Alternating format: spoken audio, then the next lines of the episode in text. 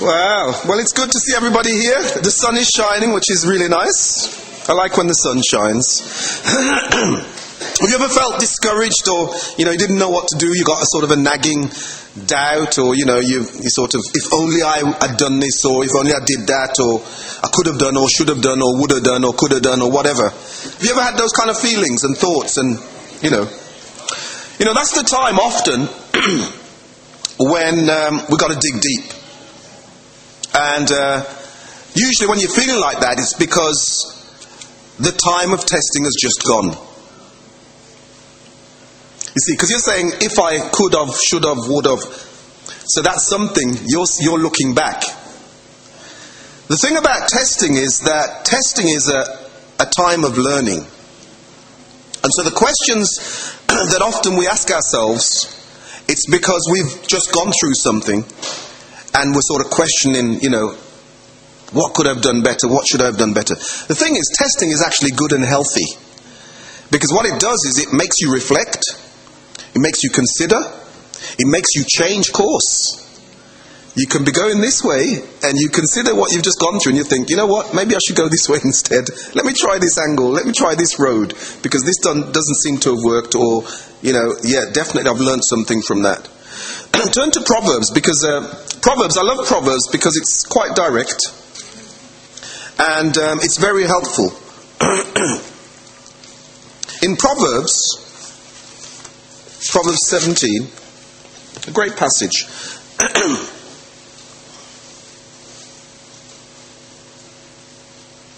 title of today's sermon is called Love Requires Change. Love requires change. In Proverbs 17 and verse 3, it reads as follows The crucible for silver and the furnace for gold. The Lord tests the heart. The crucible for silver and the furnace for gold, but the Lord tests the heart. You know, when you think about the crucible, it's like a, a heat resistant container that is used to melt metal on a furnace. And silver, the most brilliant of all metals, is commonly used in jewelry. If there's any jewelers here, you'll know what I'm talking about. It's used in, co- in coins. But it's highly ductile, and that means it's able to be molded or shaped without breaking easily or to bend. It can be shaped into everything from teapots to uh, you know small ornamental figures, um, often ceramic or or, um, or, metal. And silver can be can also be cast, and that makes it um, a solid object that's been poured out and molded into um, a metal or a glass, a plastic. But the point that I'm actually making is that it can be used for something it can be shaped into something. And just like gold, as I'm sure, sisters, you can vouch for this because you love gold. Um, the brothers, we love gold, but we see the money value, you know. We see the money in it, you know. But, you know, the earrings and all the different things. But joking aside, you know, we know what gold is used for. And we know the value of gold. And uh, if you're into silver, silver's got a good price nowadays as well. But the Lord is the one that tests the heart of men and women, and He does it and does it according to his good will. Uh, testing is, is healthy. And what often happens when we go through times of testing, I don't know if it's, if it's only me, but sometimes you complain and grumble and why did it happen to me and this, that, and the other. And those thoughts and those emotions go into your heart and into your mind and you, you question things. but really, the idea of testing is for us to change. And it's for us to be molded into something that's going to be effective. If you look in 1 John at the back, at the back of the Bible, 1 John, not the Gospel, the 1 John, and uh, in 1 John chapter 2,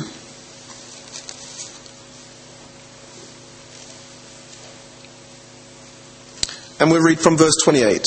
And it says, um, 1 John chapter 2 and verse 28, it says, And now, dear children, continue in him, so that when he appears, we may be confident and unashamed before him at his coming.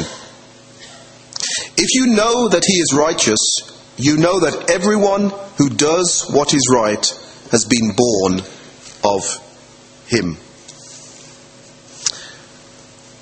What we struggle with, and I've heard over and over again, I think, over a period of time, we often don't get, and it's love. Love, love. Remember the Beatles sound, the, the Beatles song, All You Need Is Love. It's often, that's the thing that we, we often don't get, that it's really all about loving one another. That God really loves us. God is love. But we, we can't get our heads around it. And the reason is because we're quite selfish, really. we sort of think of ourselves, and it's all about me, me, me, me, me, and I, I, I, and what I want and what I get. And if I get it, then I'm happy. And if I don't get it, well, then I'm not happy. And I'm not going to make you happy either because I haven't got what I wanted. And therefore, you see how it all goes around in a circle? And so you see the world running around, and they're running around, they don't realize actually they're running around looking for God. They're running around looking for something, as though that something is the answer. And often that something is a material thing. The latest car, the latest toy, the latest gadget, the biggest house, the smallest house, just any house, please. A flat. You live in London. If any of you lived in London, man, you can't even buy a cupboard now for 100,000. but really, it's all about running around, and people are trying to steer their lives so they can get things that, funnily enough, they can't keep. Can you imagine? You've got 70 years or so on the, on the earth, and you're running around trying to get something that you actually can't keep. Doesn't that sound weird? You're running around, you'll even kill people to get what you want. The person you've just killed you're going to end up in the same place as him. And you still can't keep what you just said. I was just listening to the news on the way here. And, um, you know, when they burnt the Quran, some of the, the army by accident burnt the Quran. Well, I don't know if it was by accident, but whatever. Whether it was by accident or not, the fact is that they burnt some of the books. And um, the reprisal was that they've killed two army um, soldiers. I'm not going to get into the politics of fighting and blah, blah, blah. But w- basically, what I'm showing you is can you imagine someone's burnt your book, so you're going to kill them? And you're going to end their life because they've burnt a book that you don't even obey. Isn't that crazy? When you think, thanks very much. Isn't that crazy that you kill someone for burning a book that you yourself don't even obey? You've just taken away their life. And yet we live our lives day to day trying to hold on to something that we can't keep. Often we save up for our houses and we get our mortgages and we think, praise God, you know, I've got my mortgage and I've got my house. And we forget that the house is only a lease. And not, most of them are 99 year leases. In other words, the government's going to take it back unless you write it in a will. You know, Andy was sharing the other week. you find some gold coins in your garden, the Queen owns it, exactly. It's so crazy. We run around looking for all these things, and yet we miss the point. You know, in still staying in John, in John chapter 3 and verse 1, and it says here, 1 John chapter 3, verse 1, it says, How great is the love the Father has lavished on us, that we should be called children of God. And that is what we are. The reason the world does not know us is that it did not know Him. Dear friends, now we are children of God, and that and what we will be has not yet been made known. But we know that when he appears, we shall be like him, for we shall see him as he is. Everyone who has this hope in him purifies himself, just as he is pure. um, God is trying to show us something and it, it is hard to sort of grasp it. But the idea really is that the fundamentals are simply God loves us, let's love Him back. Our children love us because we love them. They've learned how to love. brothers and sisters, sometimes they don't, they don't love each other. They have squabbles, but it's still love because they forgive each other. And they go through their little, little bit of battles as siblings. You're driving down the, down the, the motorway or driving to the shop and they're arguing in the back of the, of the car. But you know that they're going to make up because the love is deep. But often we don't really understand what love is. We have the emotions, we have the feelings, but we don't quite understand what love really is. And we're going to look a little bit at what love is um, later on. But for now, what I want us to consider is what he says right here, which is how great is the love the Father has lavished on us. What do you mean he's lavished on us? He hasn't lavished any love on me. God hasn't given me nothing. What's he given me? Everything I've got, I've had myself. I'm the one that got it. And uh, often, if you talk to people, they often um, don't acknowledge God as giving them anything or doing anything for them. And so they don't believe in Him. What's interesting is we're walking around and we have our health and strength. Who gave us our health and who gave us the strength that we have? We have a brain that we're able to use. Who gave us that brain so that we could make decisions? We have hands that can mold and make and break and do things. We have emotions. Who's given us those emotions so that we can connect and work together? So when we say God hasn't given me anything, He's given us life. He's given us life. Now, what we do with it, that's a different thing. Because that's what's causing a lot of the problems. Is God's given us something and we're kind of destroying what He's given us. And it's a little bit like someone making a painting and then deciding, nah, put it in the bin. Makes another painting. This painting is brilliant. But then he puts it in the bin. And then he makes another painting and he invites you to come and watch. And he says, you know, I've just ripped up those paintings. And you're sort of looking at the paintings, and you can sort of see bits of the painting, thinking this. You've seen the bits, and you're thinking it's, it's brilliant. Why is it? Was he, was he cutting up all these? He says, watch this. You'd be standing there thinking, what? This guy's nuts. He's nuts. He's ripped. You've seen the picture now. You've seen two in the bin. He's just ripped one up, and you're thinking, what is this guy on? Well, you see, God has made the world. And He's not destroying it. We are. We're destroying the world. See, when He made us, He made us so that we can enjoy the earth that we're in, or on, if you will. And without going too deep into things, theological things, and so, so and so forth, the thing to understand is we're here. And so we're here and we've got to make the most of it.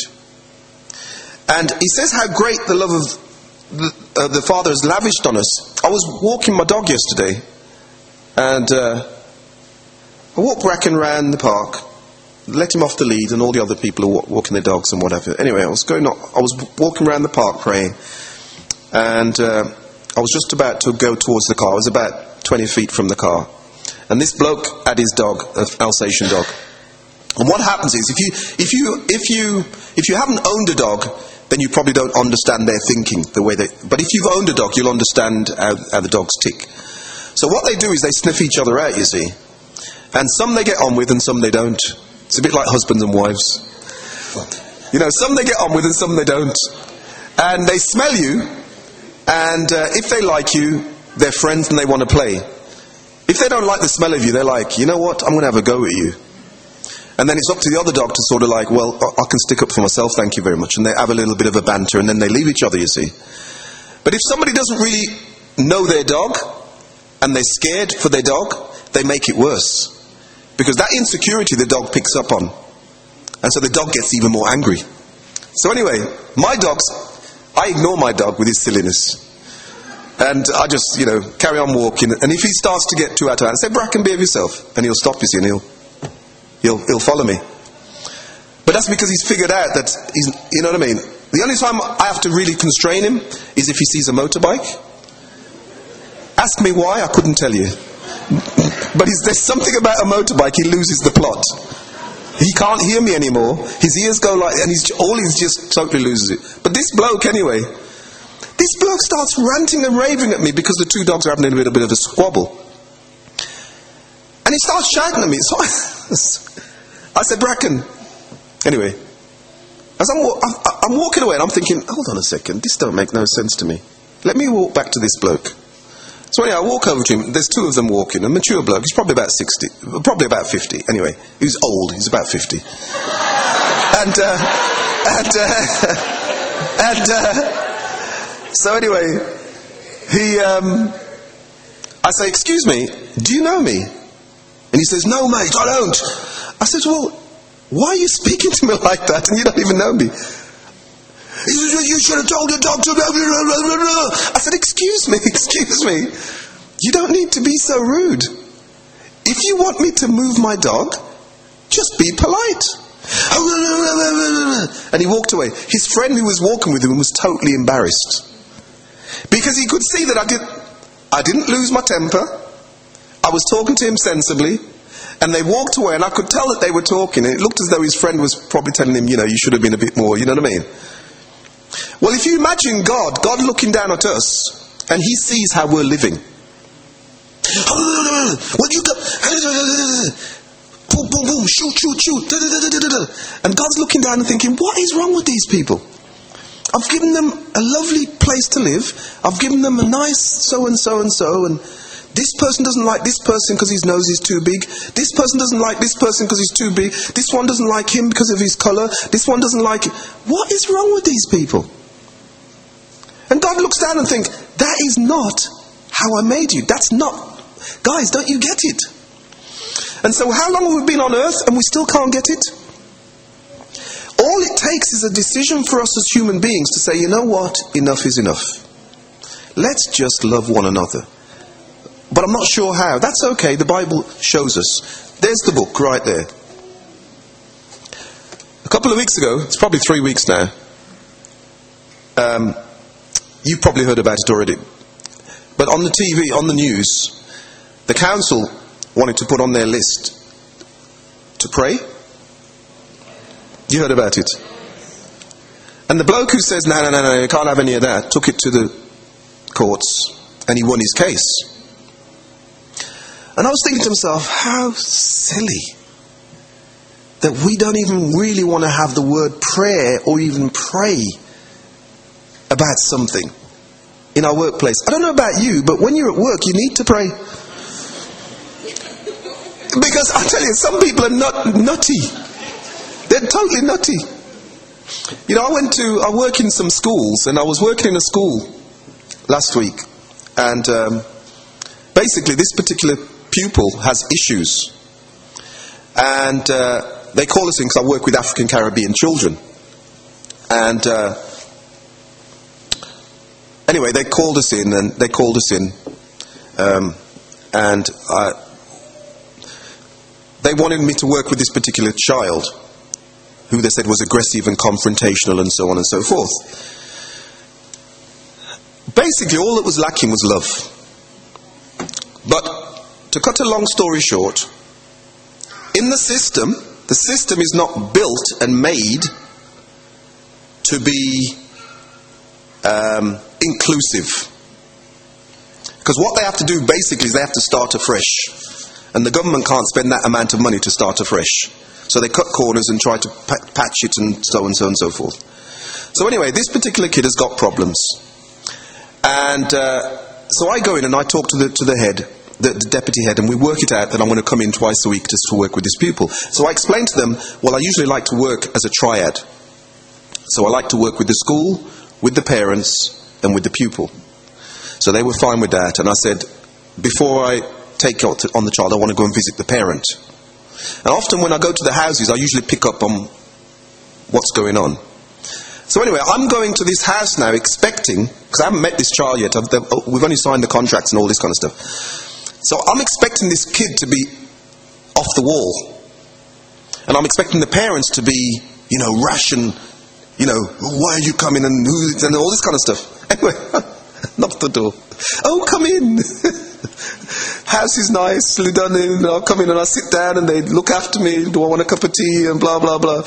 Anyway, we start talking about it and we start talking about their, ch- their ch- the problem with the child, not the problem with the child, sorry, with the problem that they have at school. And it turns out that basically all it is is this child is exceptionally intelligent. Basically. And he's got so much going on in his head, he just can't sit still. And because the syllabus is too boring, he's like, I ain't got time for this. Let me do something else that's going to keep me occupied. And so, I've talked to the parents and explained to them that your son is intelligent and he's, this is the reason he's doing what he's doing. I understand it, you understand it. The school can't get their head around it because, and without going into the politics, can't get their head around it. So I said, what you need to do is you need to understand that your child is in a country where he's misunderstood. And so you have to train him to be able to handle his situation in school. You have to train him. So when he comes into school, he can conform to what the system is in place for him to. Because what will happen is he won't finish his education. So it's either you're going to hold on to your values and you're going to hold on to this, that, and the other, and they shouldn't treat my son like this, and he'll get kicked out of school, or you can see beyond that and see that he needs to just settle down, figure it out, conform to so and so, get his education, and then go and do what he wants to do. But I said, you've got to love your son, and that's the key. You've got to love your son and understand what it really means to love him. And it's not to just tell him he needs to punch somebody that punches him back. That's not actually going to help him. Well, today in the world, what are we doing? We are telling each other, You've hurt me, so I'm going to punch you back. And so our children, they start off young learning what it is to love when they're two, three, four, then they get to five and something's not quite right. Six, they're getting, their eyes are opening. Seven, they start to get hurt. Eight, nine, ten, into their teens.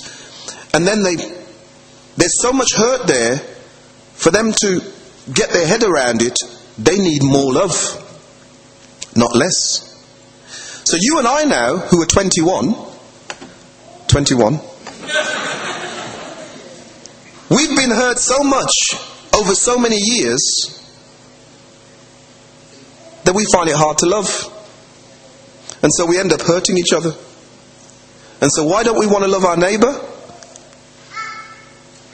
Because we've been hurt. Why do we struggle?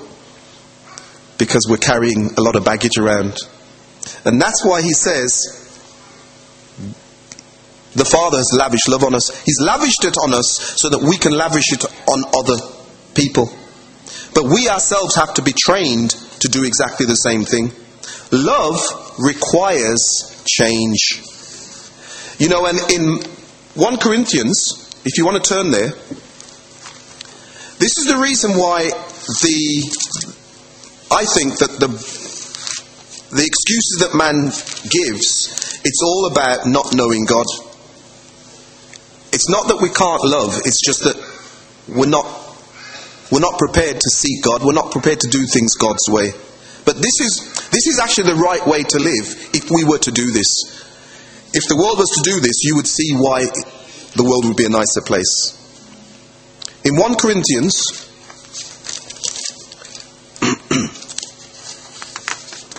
I've lost my place now.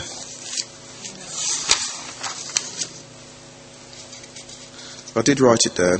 But anyway, I know it's 1 Corinthians 13, but I'm looking for my, my bit of paper. But it's 1 Corinthians 13, verse 4.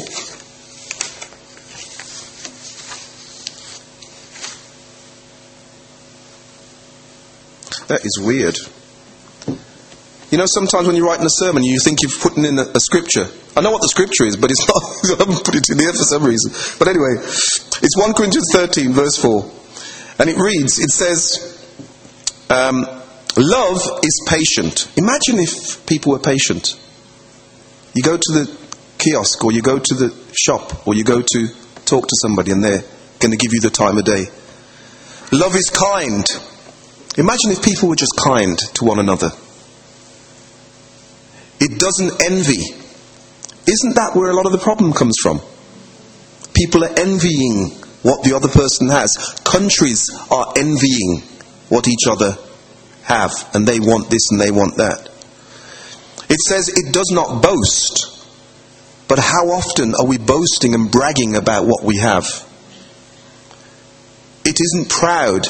The thing about pride, you can't see it. Someone has to show you. Isn't that amazing?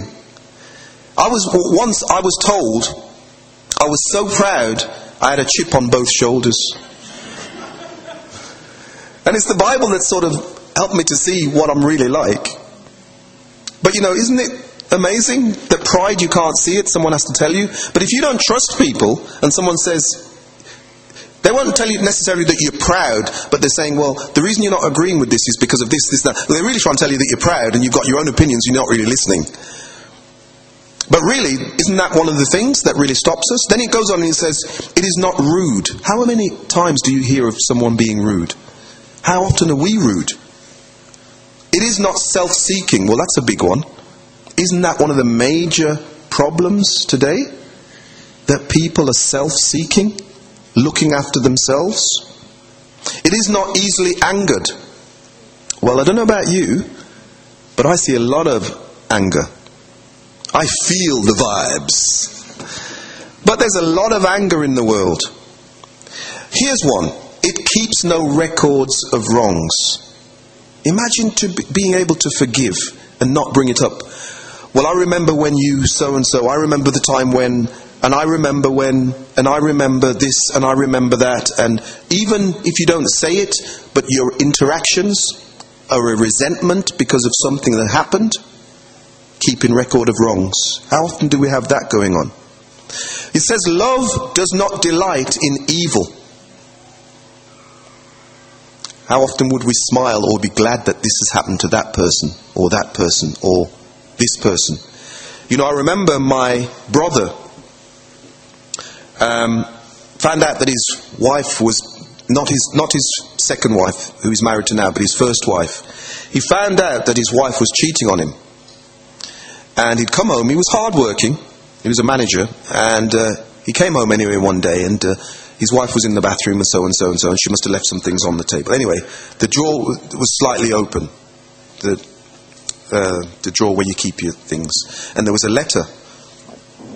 Anyway, he noticed the letter and the name on the. It, it looked like something. It must have said something like you know, to a wonderful so and so. But it made him consider that's not my handwriting and that's to my wife. So he looked at it. And he confronted her and she said no. But anyway, later on he found out, a few weeks later, because he kept on checking, and he found out that she was seeing somebody. What's crazy is the person she was seeing was in prison. So the person had obviously gone to prison and she was still keeping the contact. Anyway, I remember how he felt, and he turned to drink. And uh, he messed his stomach up with too much alcohol in the end. Uh, he's doing better now, but he messed his stomach. He's definitely messed his stomach up.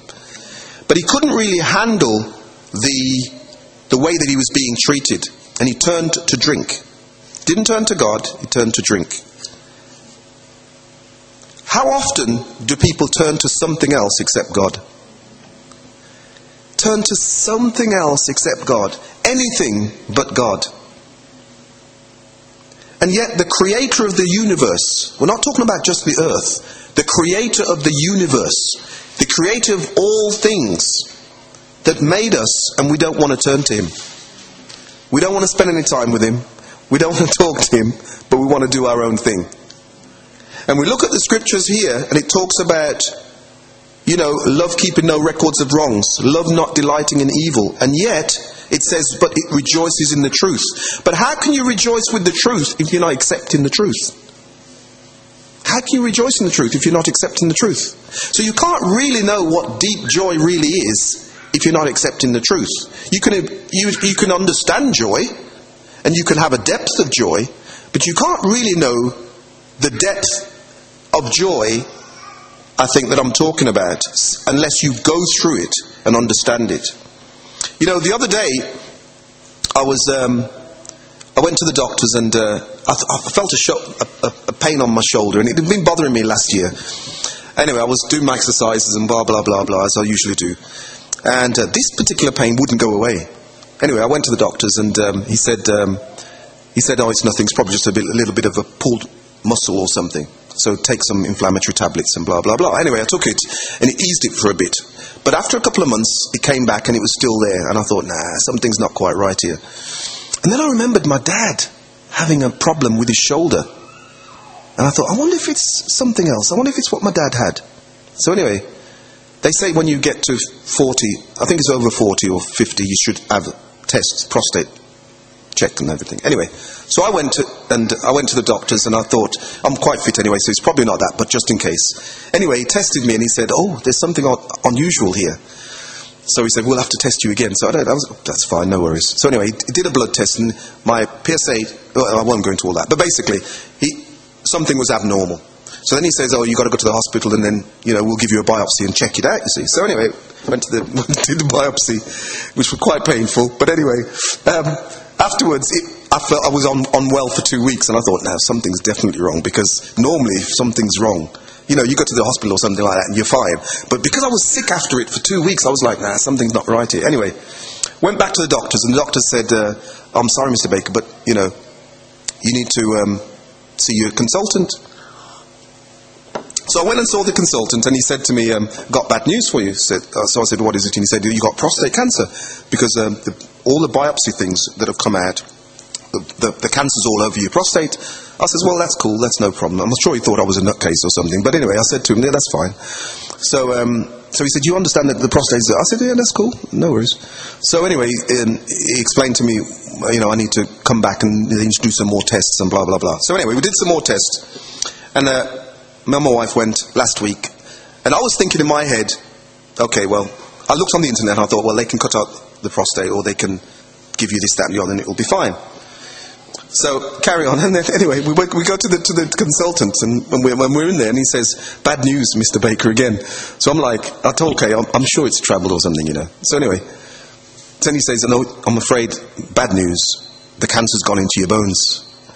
So I in, into he says, yeah. So he says, it's inoperable. So um, he says, uh, so I said, inoperable. He said, yeah, yeah. He said, so he said, it's gone into your bones and it's all around, and you know, there's nothing they can actually do about it. That what they can do is, you know, they can stop the pain, and you, they'll probably be able to, you know, shrink it a bit, but they can't actually get rid of it.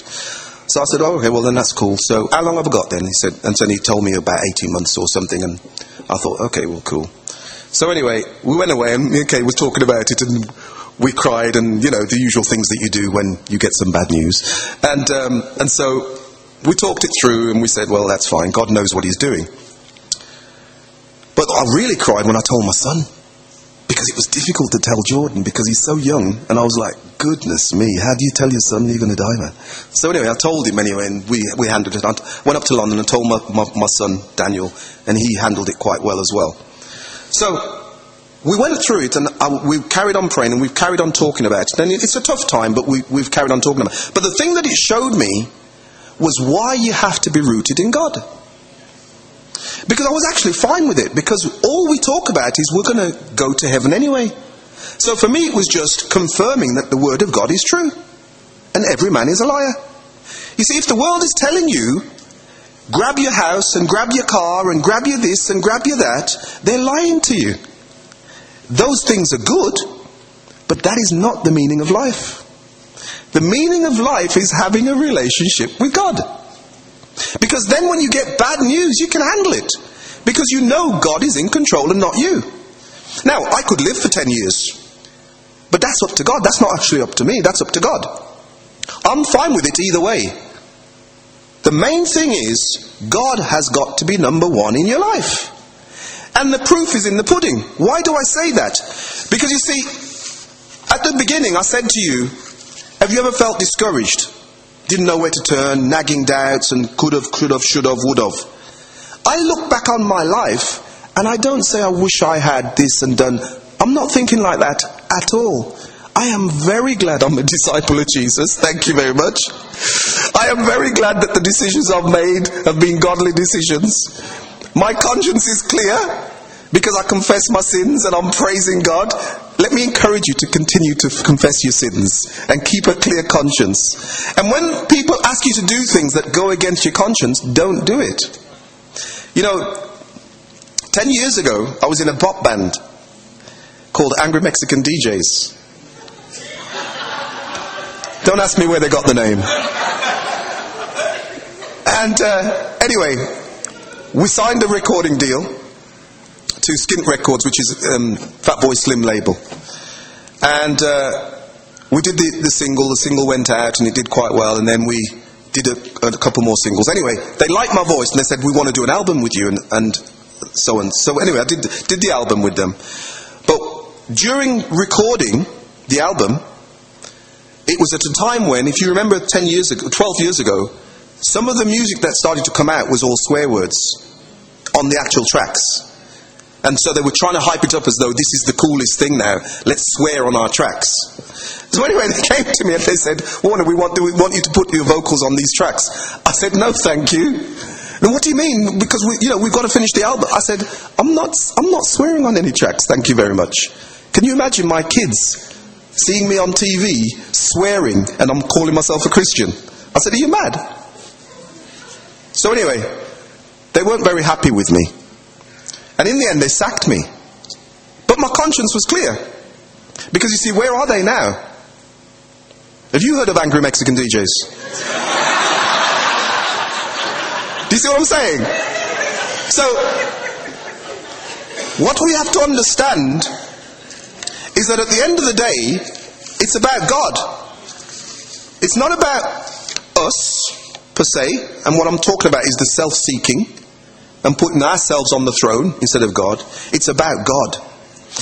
God exists, and He's shown it through His love that He's lavished on us. We know God exists. People deny it because love requires change. People don't want to change because they're set in their ways. But here's the good news there are people out there that do want to change, and they need us to come and talk to them. The same way George just mentioned about reaching out to his neighbor, that's what we need to do. We need to pour it out. So that when we're out and about on, on the, the, the buses, in our workplace, whether we're walking the streets, whether we're talking with each other, whether we're going to the cinema, whatever we're doing, we should be doing this. Using the opportunities to let people know that God exists. You know, our time is not our time, it's God's time. Cancer, you can die of anything. You can get knocked over on the street. The question is still the same are you close to God? Because if without God, it, whether you live 50 years or not, I, I'm sorry, but I don't want to live 50 years without God. I will live one year and die and be with God and I'm a happy man. But I don't want to live 50 years knowing that I'm not with God. That don't make no logical sense to me. So what I want us to understand, if anything, is one thing.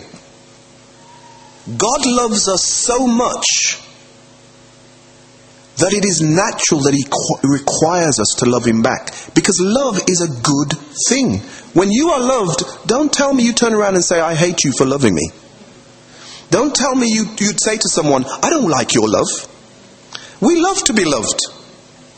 It's just that we know that love requires change and we don't want to give back. But give it to me, please, but I don't want to change. Let me encourage you. Learn to love. Learn to love. Because as we love, we glorify God. As we love, the world will change. As we love, other people will love. And we'll live a life eternal. Amen.